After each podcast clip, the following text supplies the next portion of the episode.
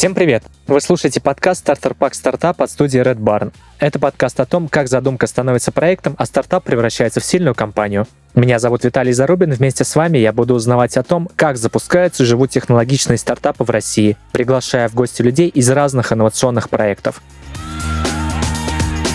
Партнер этого сезона – SprintHost, удобный хостинг с бесподобной техподдержкой.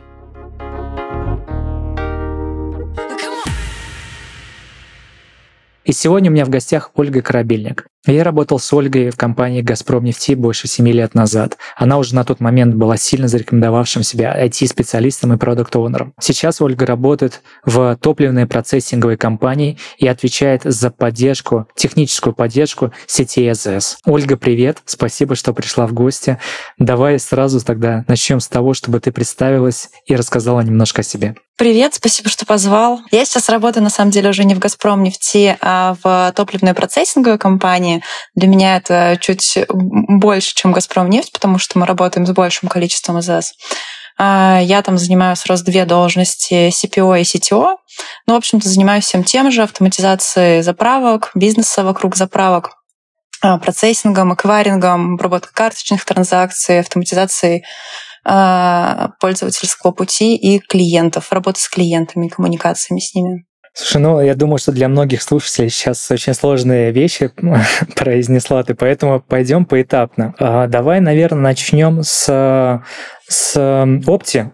Расскажи, что это такое, что это была за идея, и давай расскажем про это как про, про, про стартап. По сути, ведь он такой и был в «Газпромнефти». Ну да, это, правда, стартап в рамках большой компании, но, тем не менее, все классические атрибуты стартапа у нас были. У нас был ограниченный бюджет, мы могли принимать любые решения самостоятельно, не согласовывать их там, с какими-то верхними уровнями, топ-менеджерами, проверять гипотезы, быстро получать отклик на рынке и как-то модернизировать свой продукт.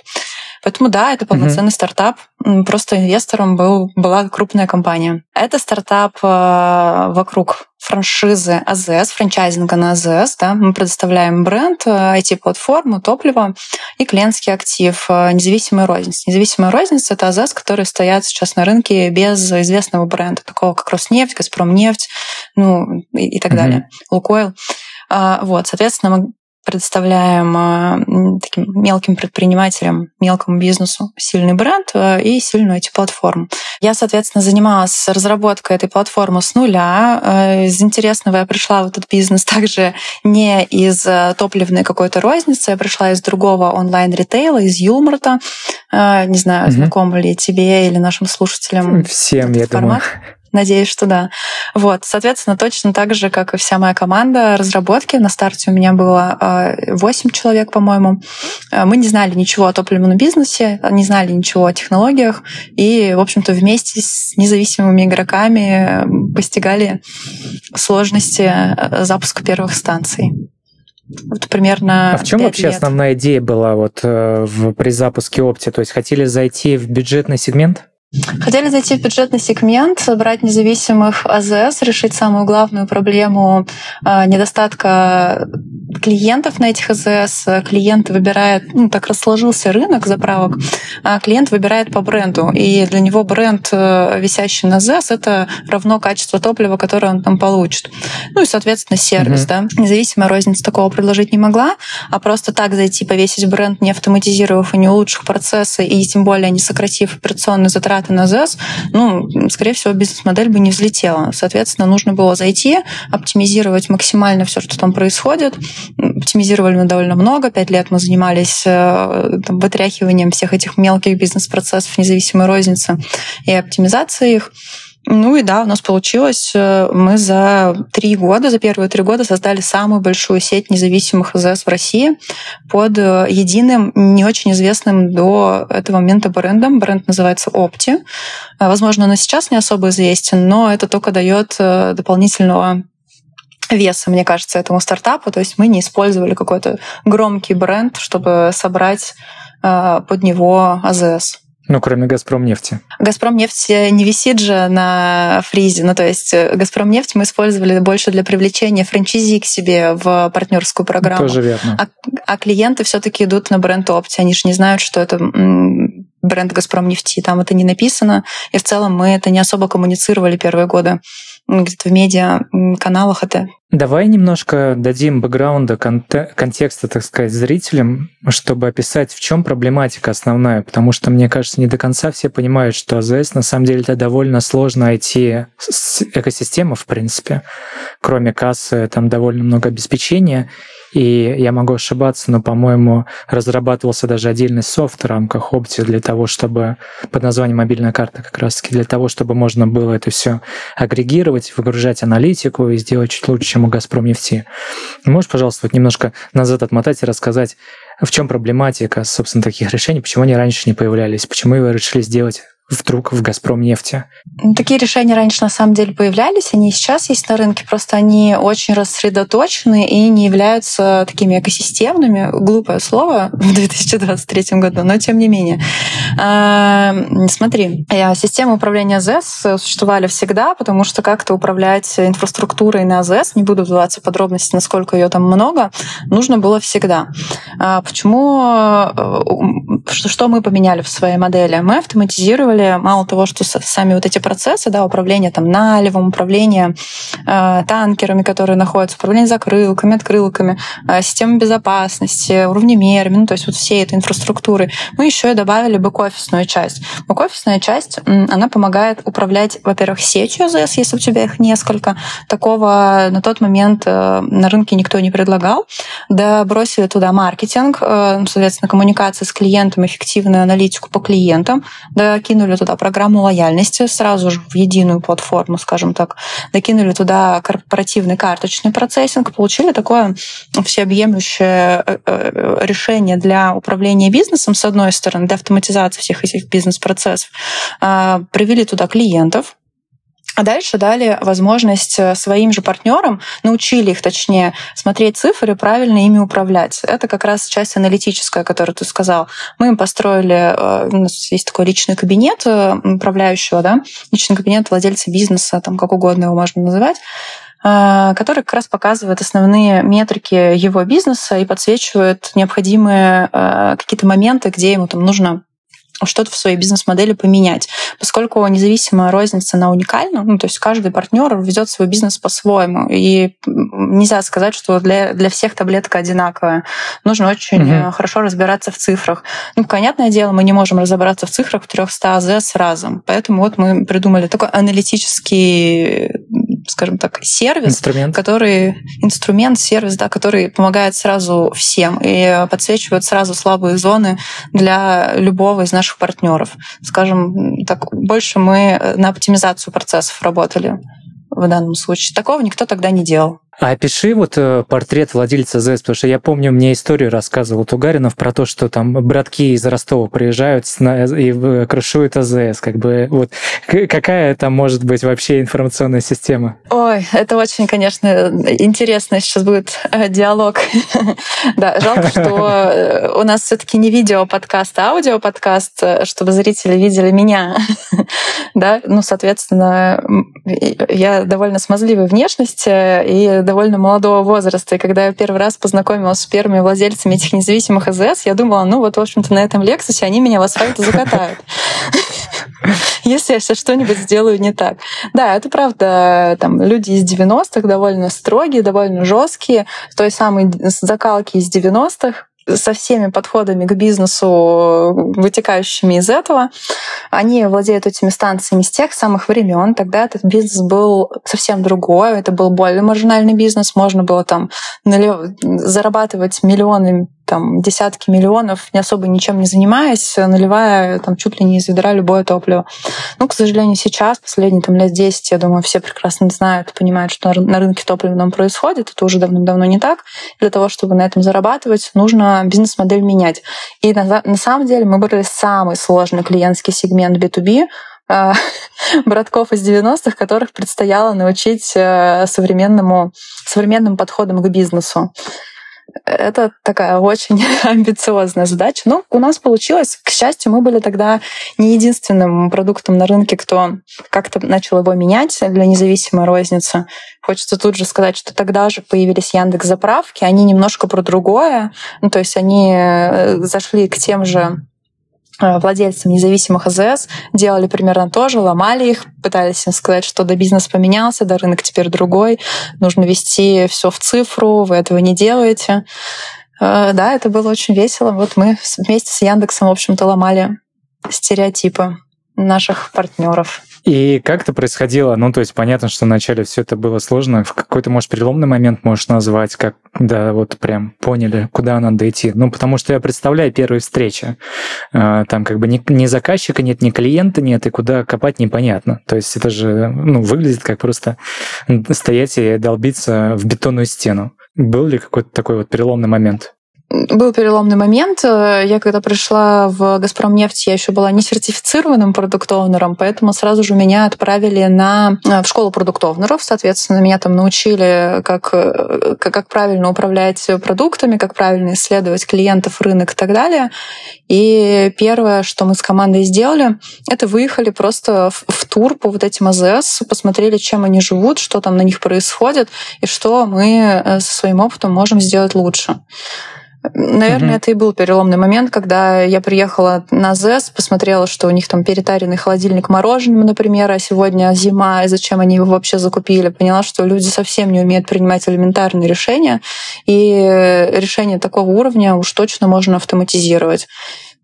Вот примерно тогда. Когда мы приехали и посмотрели, как оно все вообще выглядит изнутри, все стало вообще более чем понятно. Ну, то есть там на самом деле больше вопрос бизнес-процессов каких-то, правильно? Если так вот совсем упростить. Бизнес-процессов, не, ну, не оптимальных бизнес-процессов, не оптимального управления бизнесом и отсутствие системы там, какой-либо на рынке, которая могла бы с этим помочь, ну, на, на тот момент. Ну, были немецкие какие-то, была мобильная карта же тогда, или мобилка... Это система была, управления, это было... нет, ты путаешь. Это система а. управления, это как раз инфраструктурная часть, которая управляет там наливом, кассой и все. А вот то, что у тебя мороженое лежит со стоком, там на стоке уже более девяносто дней не оборачиваются, тебе никакая система не скажет. Ну, это в части сопутствующего бизнеса, например. Или то, что тебе топливо нужно закупать сейчас, потому что спрос у него выйдет, вырастет, да. Такая, это тебе тоже система не скажет. Или что если ты сейчас закажешь топливо, оно к тебе приедет уже там, с учетом погоды, например, не через два дня, а через четыре. Это же тебе тоже там, некая система управления не скажет. В общем, такие элементы, когда это еще не было мейнстримом, элементы искусственного интеллекта и предиктивная. Ну, такие бизнес-процессы, с которыми уже большая компания столкнулась, а маленькая о них даже не помышляла. Вот звучит примерно так. Примерно так, да. Слушай, а расскажи, как происходило вот сбор требований, ну, потому что я представляю себе там заказчика, да, главного сео Opti, который, в принципе, сам не до конца понимает, что там должно быть в ай ти. Ну, и мне кажется, справедливости ради, это во всех ай ти-компаниях примерно одно и то же. сео занимается всегда вопросом клиентов, а директор по ай ти, он как бы сам по себе. И требования формули- формулирует сам для себя. И вот кажется, нет отрасли сложнее, чем нефтянка, поэтому не могла бы ты рассказать, вот поделиться своим опытом, как ты с этим справлялась, как боролась, где искала требования. Ну, наверняка же ты не ждала, не сидела там с ТЗ, не ждала его с протянутой рукой. Наверняка были какие-то там шаги навстречу. Можешь вот про это немножко рассказать? Да, все это именно так, как ты говоришь. Вообще, если это стартапы, если это не только технологический стартап, а еще и, ну, там есть какая-то доля бизнеса, а в нефтянке есть довольно большая доля бизнеса, маркетинга, э, там, топливной составляющей, и еще помимо этого большая ай ти-составляющая. Разумеется, технический директор только и будет заниматься тем, что собирает бэклог, сам придумывает, чем он будет заниматься, как он будет зарабатывать, и что вообще его продукт принесет. Поэтому там, с самого начала мы этот продукт поделили на две части, сказали, что у нас есть два продукт-оунера. Один занимается полностью платформой технологической, другой занимается бизнесом. В целом, в этот момент я стала таким мини-сео, но только в своей области. Uh-huh. Вот. А дальше уже в целом было все понятно. У меня были аналитики, соответственно, аналитики занимались исследованием рынка, исследованием партнеров, они же выявляли слабые стороны, они же опрашивали, как лучше, что можно поменять, они же прикидывали, а что будет, если мы там заменим одно на другое, и какие value мы получим. Ну, то есть моя же команда этим и занималась, мы сами форми- формировали себе бэклог и сами же э, себе ставили метрики. Наверное, на, на... для любого стартапа это может работать только так. Ну, как бы пойти и спросить у клиента, а как тебе сделать хорошо, никто тебе не скажет. Но при этом не все сео обладают такой ай ти-компетенцией, как ты. А что делать тем, у кого нет такого опыта? Какого? Опыта продукт-оунерства? Ну, айтишного бэкграунда, да, и у тебя, по сути, опыт и продукт-оунера, и ай ти-директора есть. То есть что делать таким людям? Нанимать сильную команду бизнес-аналитиков и всецело доверять им. Мне кажется, это единственный правильный путь. Разобраться в бизнесе, который ты собираешься автоматизировать или строить, особенно если это технологический стартап, а ты ничего не понимаешь в ай ти, то как можно скорее нужны эти люди, которые вообще откроют глаза в первую очередь тебе на то, что там вообще на земле происходит. Потому что то, что в твоей голове, там, то, что даже в моей голове было, и то, что происходило по факту, это, конечно, абсолютно разные вещи. Тут нужны люди на земле, mm-hmm. которые скажут, а как оно на самом деле. А дальше ты уже со своим опытом можешь придумать какие-то конфигурации, автоматизации этого бизнеса, адаптации там, или еще чего-то. А ну, вообще, я считаю, да, самое сильное тут все, все, что можно использовать, это аналитики. Почему самое сильное? То, что аналитик может тебе, особенно хороший аналитик, если он, там, скажем так, и бизнес-аналитик, и системный аналитик, он, во-первых, подсветит слабые стороны текущей системы, которая стоит, и скажет, где их можно оптимизировать. С другой стороны, посмотрит на неоптимизированные бизнес-процессы, когда люди что-то делают не так. И где-то на стыке у тебя и будет решение. Ну, то есть этот человек тебе принесет раскладку, ты поймешь, а как там на самом деле оно все выглядит, ты сможешь принять максимально взвешенное решение. А если этих людей еще и не один, там два или три, то массово, скажем так, коллегиально такое решение принять намного проще. Ну, не знаю, психологически проще, когда не ты один считаешь, что вот оно так, а это уже какая-то выборка, которая тебе говорит, да, оно так, и мы все считаем, что решение вот такое. Ну, сложно ошибаться в таких моментах, мне кажется. Ты, ты сказала про аналитика, я бы хотел, наверное, тебя еще архитектора впихнуть, а вот какое ты видишь разграничение ролей между техническим директором и архитектором, просто чтобы прояснить, где начинается один, заканчивается другой? В этом году летом была на Saint-Hallot, знаешь такую конференцию или не знаешь? Да, конечно. Угу. Uh, у меня там был доклад, и как раз на этом докладе то ли меня спросили, то ли я сама сказала такую крамольную вещь. Я считаю архитекторов бесполезными ребятами. Почему? Войновский сейчас перевернулся, наверное. Ой, он, к счастью, знает это.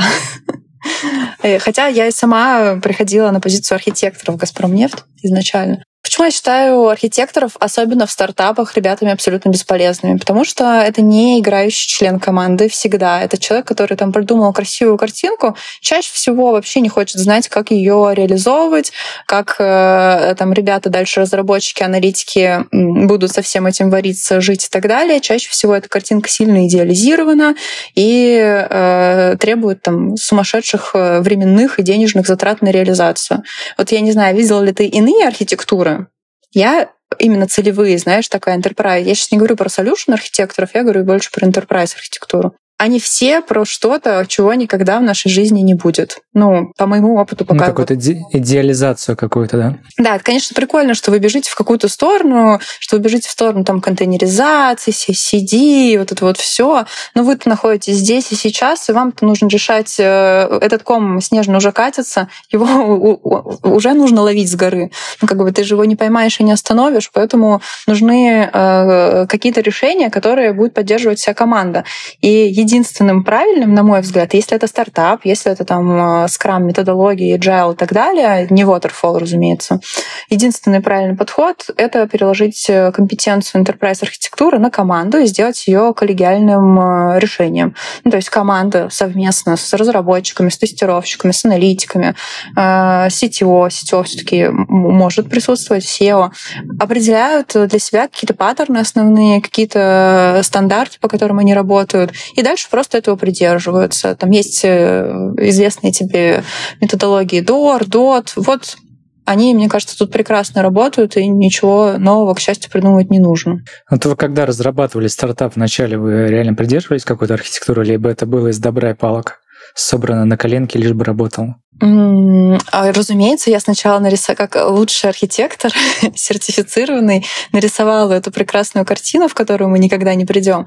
Мы ее за нее забили, мне кажется, месяца через полтора, уже благополучно решили, что да, вообще перестали туда смотреть, и уже из добра и палок, правда, собирали все, что можем, решая прикладные задачи. Мы понимали, что в первую очередь нужно сделать там вот это, а сейчас плюс это стартап, ты же помнишь, у тебя нет времени на разворачивание красивой, классной инфраструктуры, красивого, красивого классного си ай си ди. Ну, как бы только этим полгода можно заниматься. И ничего в итоге до клиента не донести. Разумеется, сначала у тебя появляются какие-то сервисы, и не всегда микросервисы, разумеется. Чаще всего это вообще какой-то монолит, который ты потом будешь годами перепиливать. Про это отдельно можно поговорить. Который сейчас...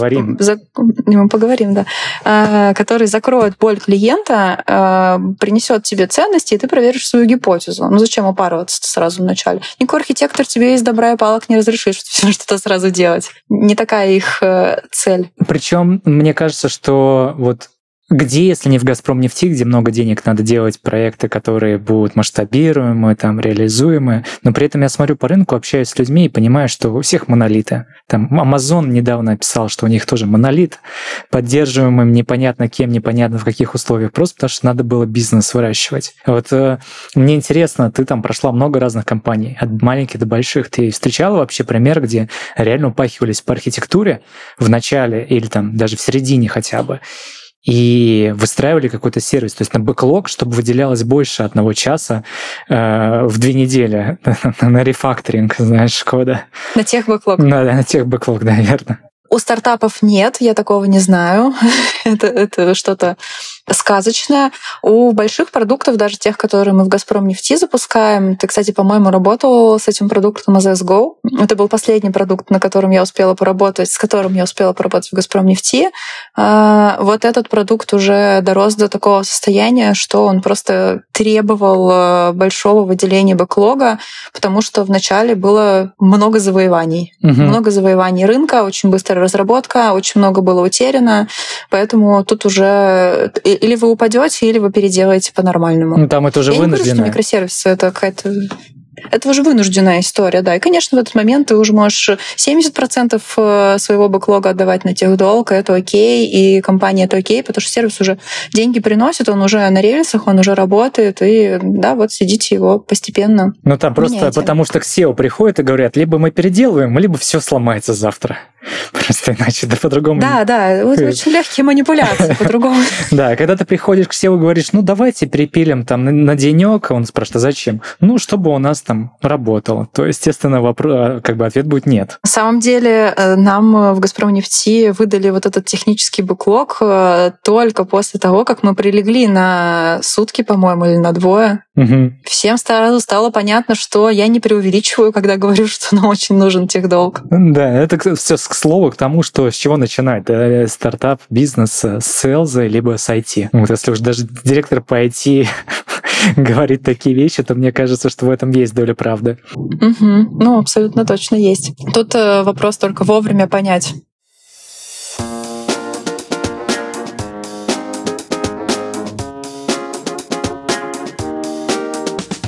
Некоторые стартапы так прочно укоренились в нашей жизни, что мы начали забывать, что когда-то они казались нам настоящей фантастикой. Сегодня стартапы — это не только про прогнозирование будущего, они уже формируют реальность вокруг нас. О стартапах, как части повседневного опыта современного человека, мы говорим в рубрике «Будущее, которое уже наступило». Мы делаем ее вместе с партнером этого выпуска, удобным хостингом с бесподобной техподдержкой компании SprintHost.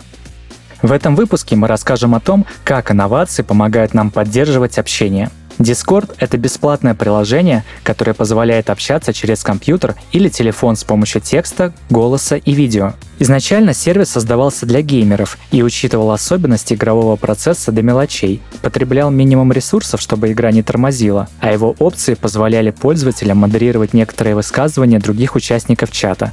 Кроме того, Discord характеризовался отличными параметрами звуковой передачи и возможностью присоединиться к беседе в любой момент.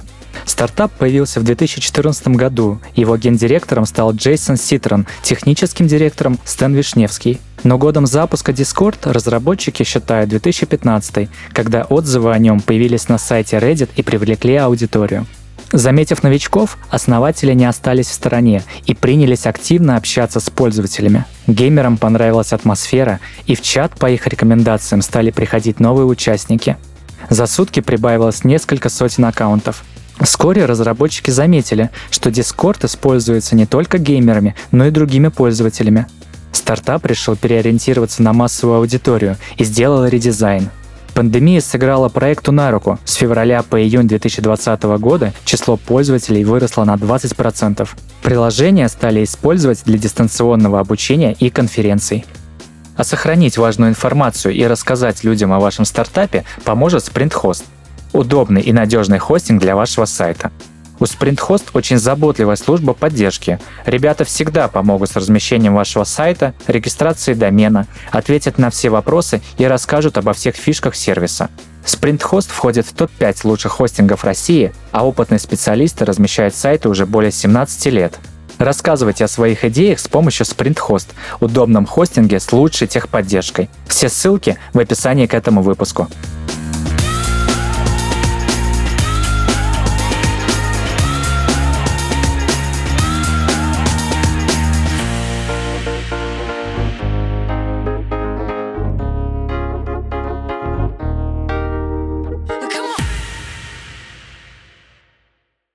Вот хочется продолжить, да, тему айтишную все-таки, вот этого, знаешь, маневрирования между продуктом и ай ти.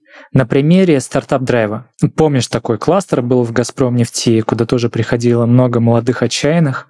Да, помню такой кластер. Это такой большой проект «Газпромнефти», куда мы собирали много стартапов, отсматривали их там пачками, мне кажется, чуть ли не сотнями, насколько я помню.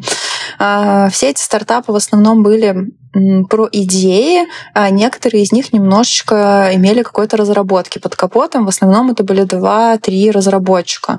К сожалению или к счастью, из этих стартапов там ничего особо в «Газпромнефти» не прижилось, насколько я знаю.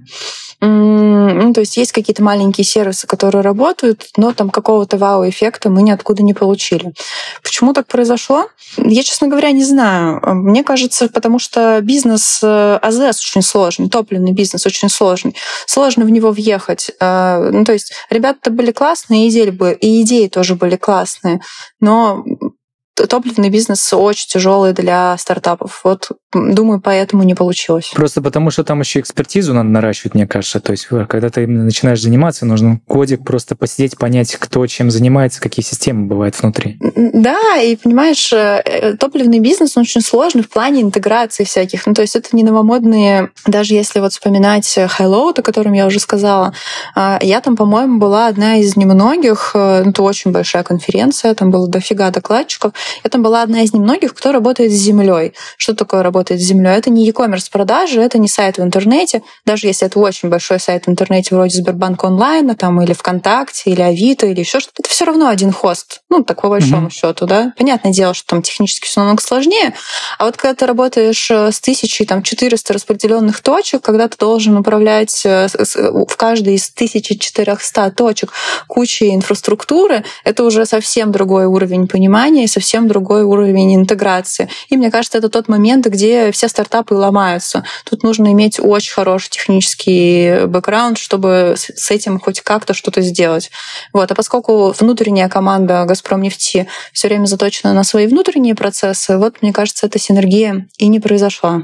Слушай, это очень интересный момент. Ну вот, а тебе не кажется, что многие стартаперы, в принципе, не помышляют о том, что надо будет поддерживать там четыреста и больше точек? Просто поэтому еще не формируется такой архитектура либо понимание, куда идти? Конечно, все стартапы, они про что? Про завоевать, про сделать прямо сейчас, показать, что наша модель работает, а дальше кто-нибудь другой сделает по красоте, отказоустойчиво и так далее. Но по моему опыту, даже вот стартап, о котором мы с тобой там вначале говорили, про Opti, да, стартап, о котором мы позже поговорили, о ZSGO, ни один из них не, э, не было такого момента, что мы, знаешь, проверили гипотезу uh-huh. на рынке, на добре и палках, проверили, что она работает, такие, ну все, теперь нормально напишем. Нет, так не, не бывает. Не нужно быть в иллюзиях. Вы на этом добре и палках еще пару лет проедете, а потом, потом это кто-то будете купит. Как-то там его адаптировать. То, что это кто-то купит за много миллионов, а потом вы еще там, где вас купят, будете это еще долго оправдываться, почему оно так. Потом все, кто купили, будут спрашивать, кто это сделал.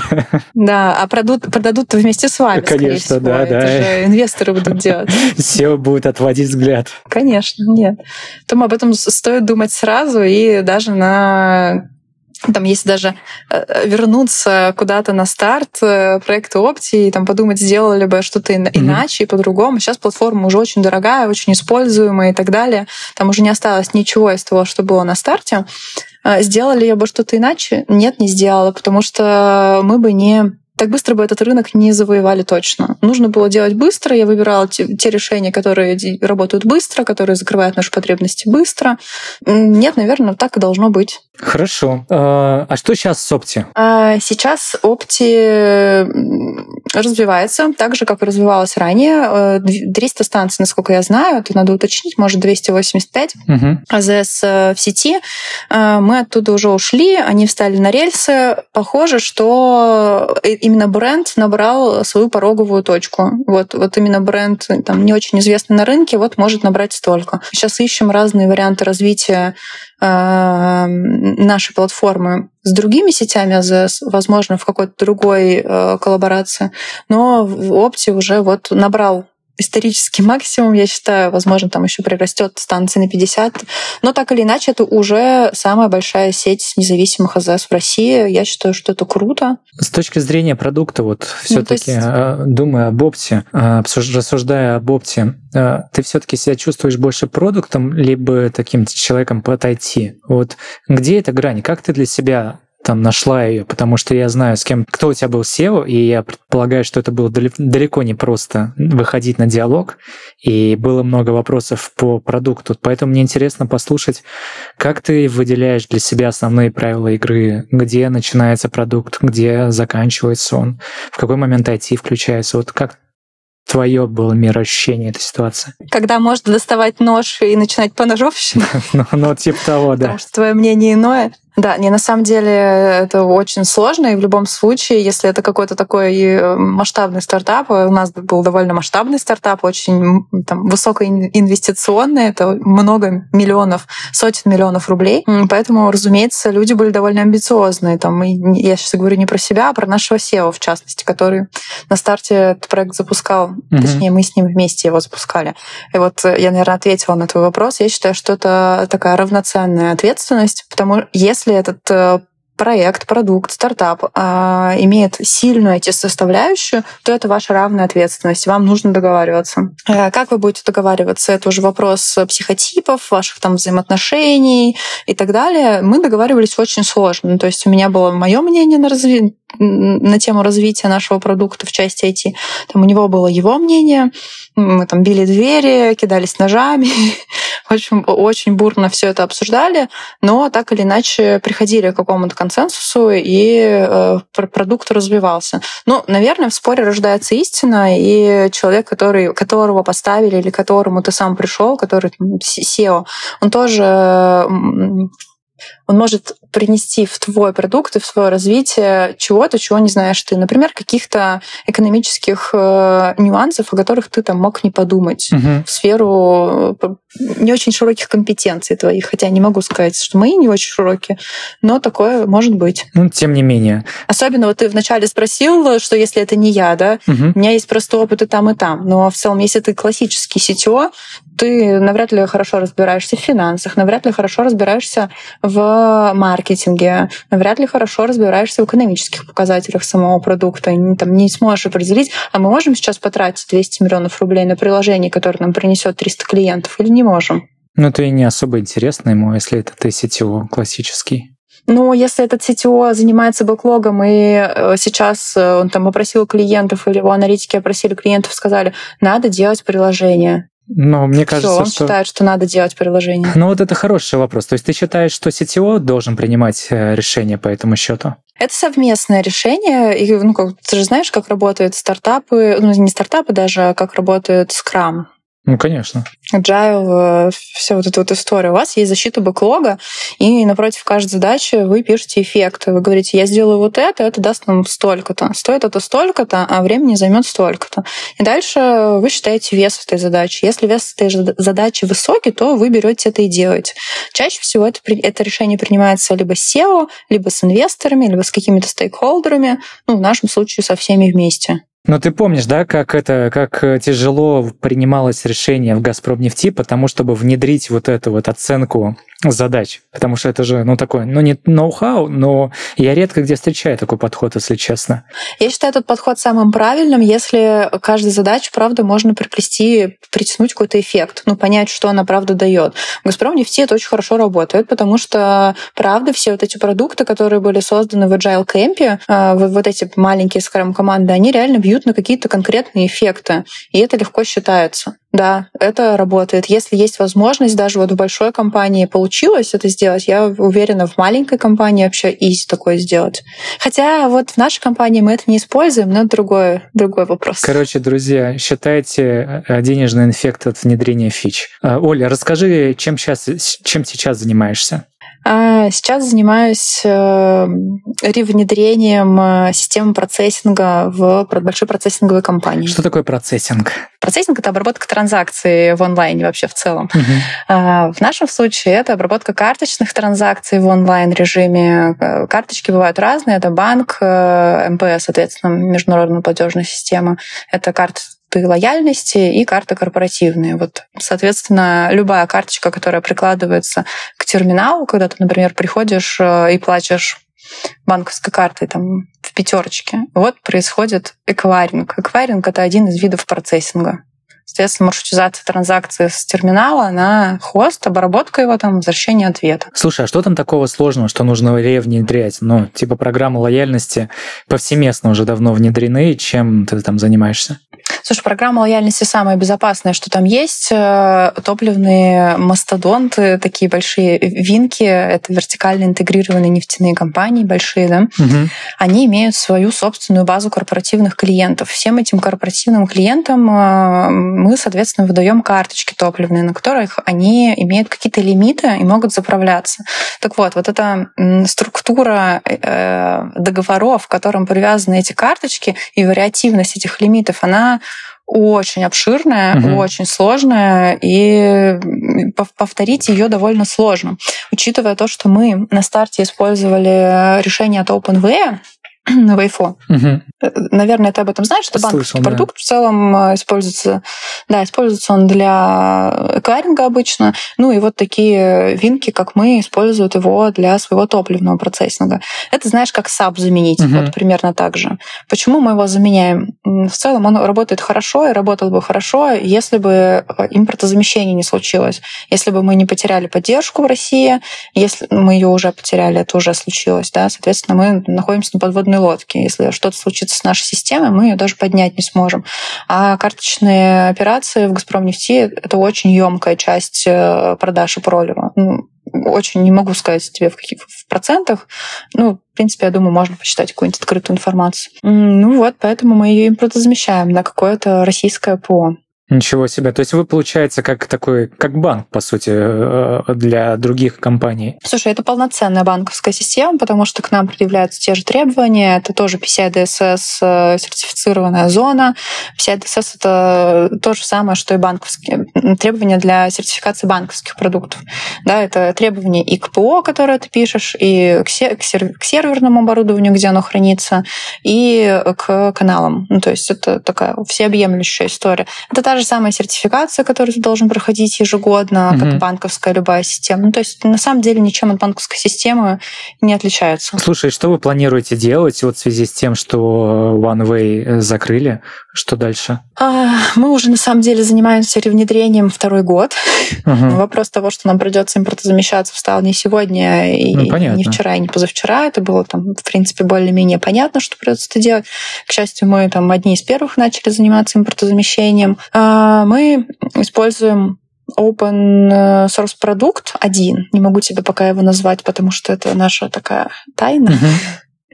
Это core, это такое ядро, которое мы используем, дальше его адаптируем своими разработчиками, то есть мы, грубо говоря, пишем свою собственную платформу процессинга, написали ее уже практически, уже адаптировали ее под корпоративных клиентов.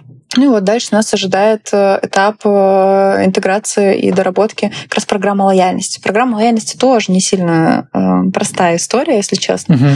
То есть вроде бы карточка, вроде бы бонусы, вроде бы списал, начислил, но, во-первых, эта карточка может быть в любом приложении. Ты должен поддержать довольно большое количество способов авторизации. Это уже вопрос процессинга, потому что клиент хранится у нас. Могут быть различные способы начисления списания, ограничения, акции, ну и так далее. Соответственно, ты идешь, любая транзакция обращается к тебе на сервер. Это большое количество транзакций. Тоже не могу тебе сказать, потому что закрытая информация, но я думаю, ты примерно понимаешь, тысяча четыреста точек обслуживания, ну, да. Там каждую секунду кто-то заправляется либо с одной карты, либо с другой картой. Банк вообще это девяносто процентов. Ну вот. Ничего То есть себе. Система очень высоко нагружена. Слушай, а ты вот пошла в эту компанию как раз из-за того, что это такой Highload уже классический? Да, это классический Highload. Проект Opti — это не Highload, это триста заправок, и там как ни старайся, Highload случится не скоро.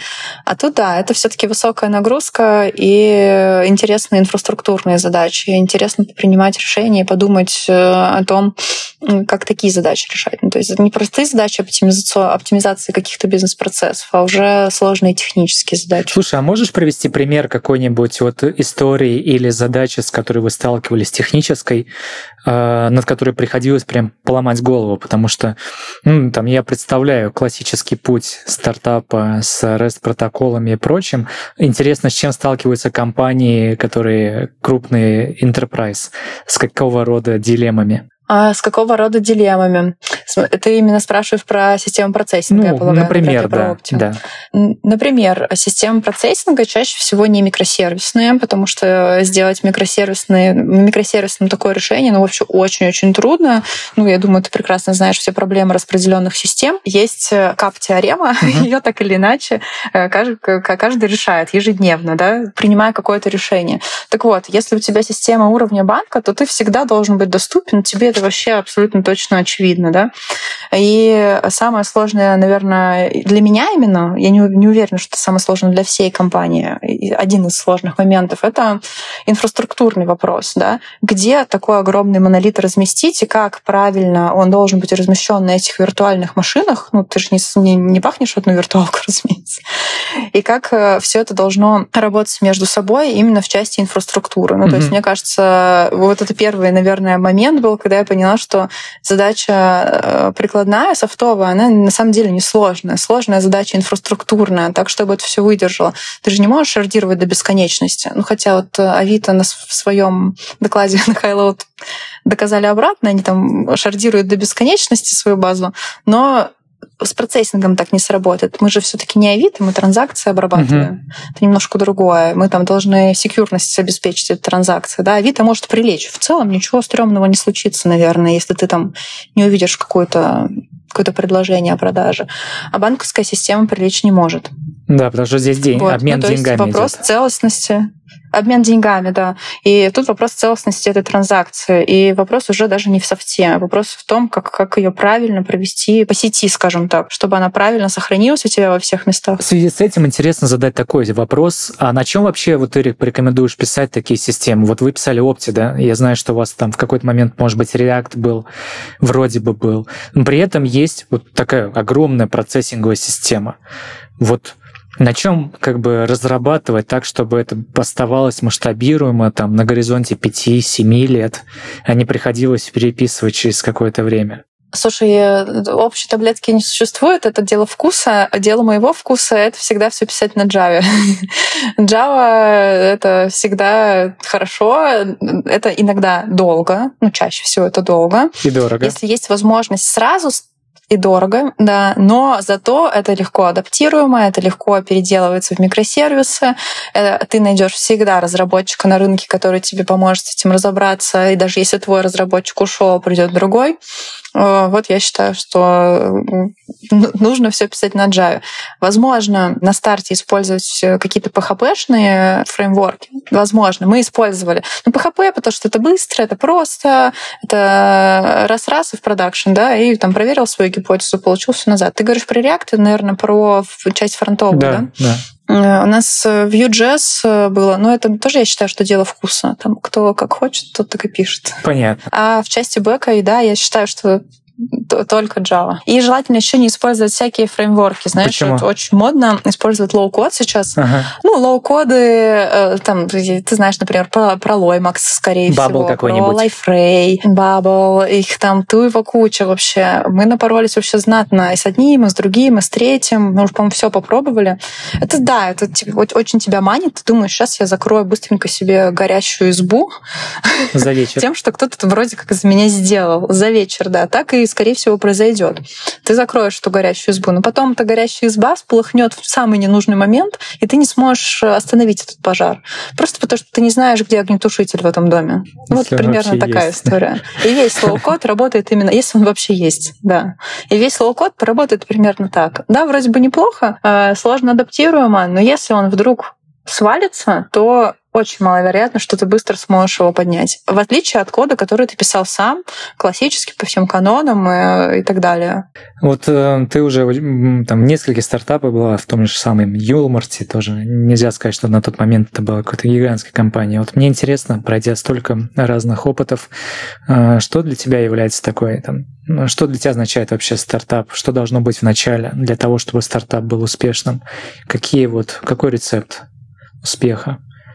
Рецепт успеха — успешная бизнес-модель, которая летит хотя бы на бумаге, и ты в нее веришь. Ну, вообще все люди, которые собираются в ней работать, в нее верят, включая инвесторов. Вот у нас сейчас есть... Мы сейчас запускаем очередной стартап.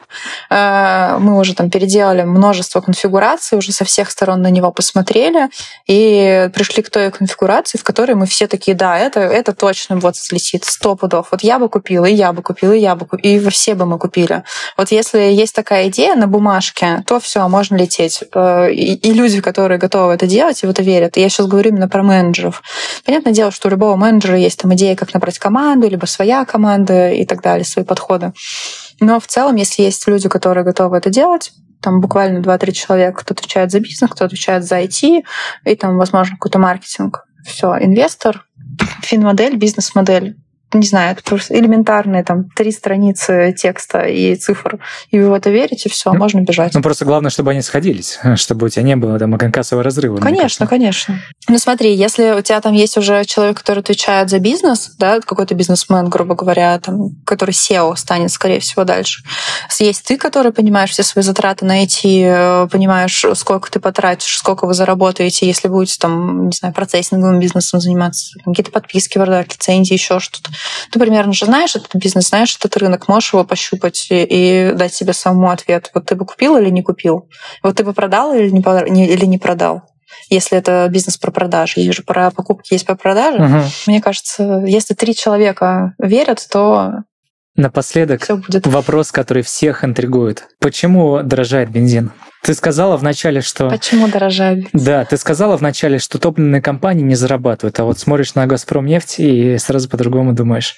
Вот можешь рассказать, как бы еще складывается эта цена? Развей миф того, что маленькие частные топливные компании зашибают бешеные деньги на бедных потребителях? Слушай, хочу тебя расстроить. Газпромнефть уже давным-давно не зарабатывает больших объемов на топливе.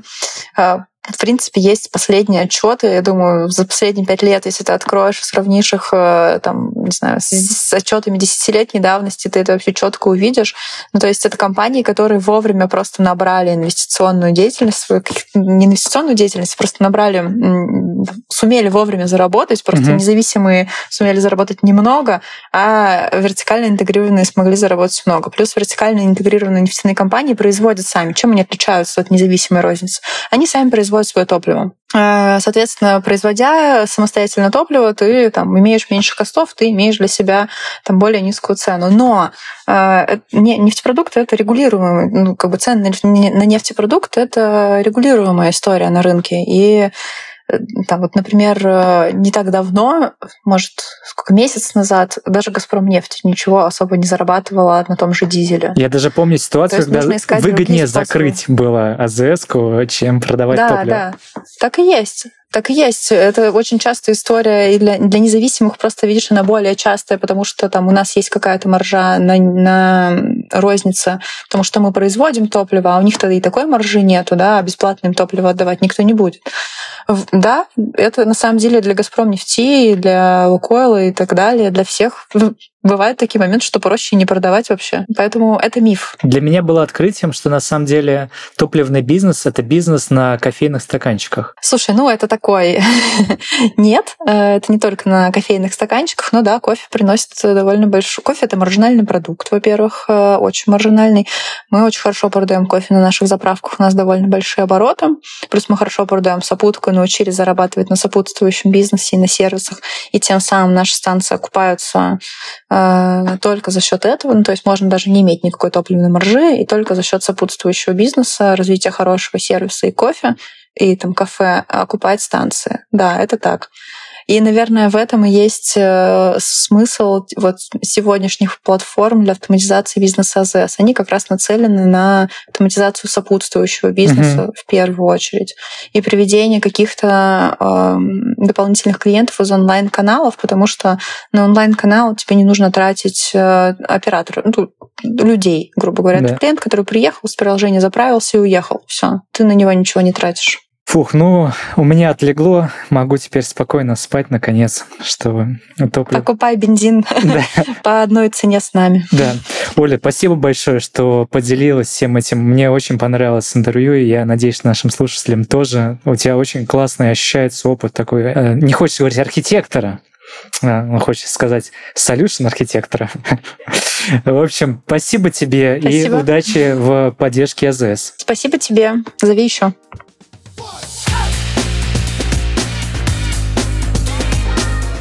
Это был подкаст «Стартер-пак стартапа». Подписывайтесь на нас на всех популярных подкаст-площадках, ставьте звездочки и пишите комментарии. Для нас очень важна ваша обратная связь. До встречи в следующем выпуске. Пока!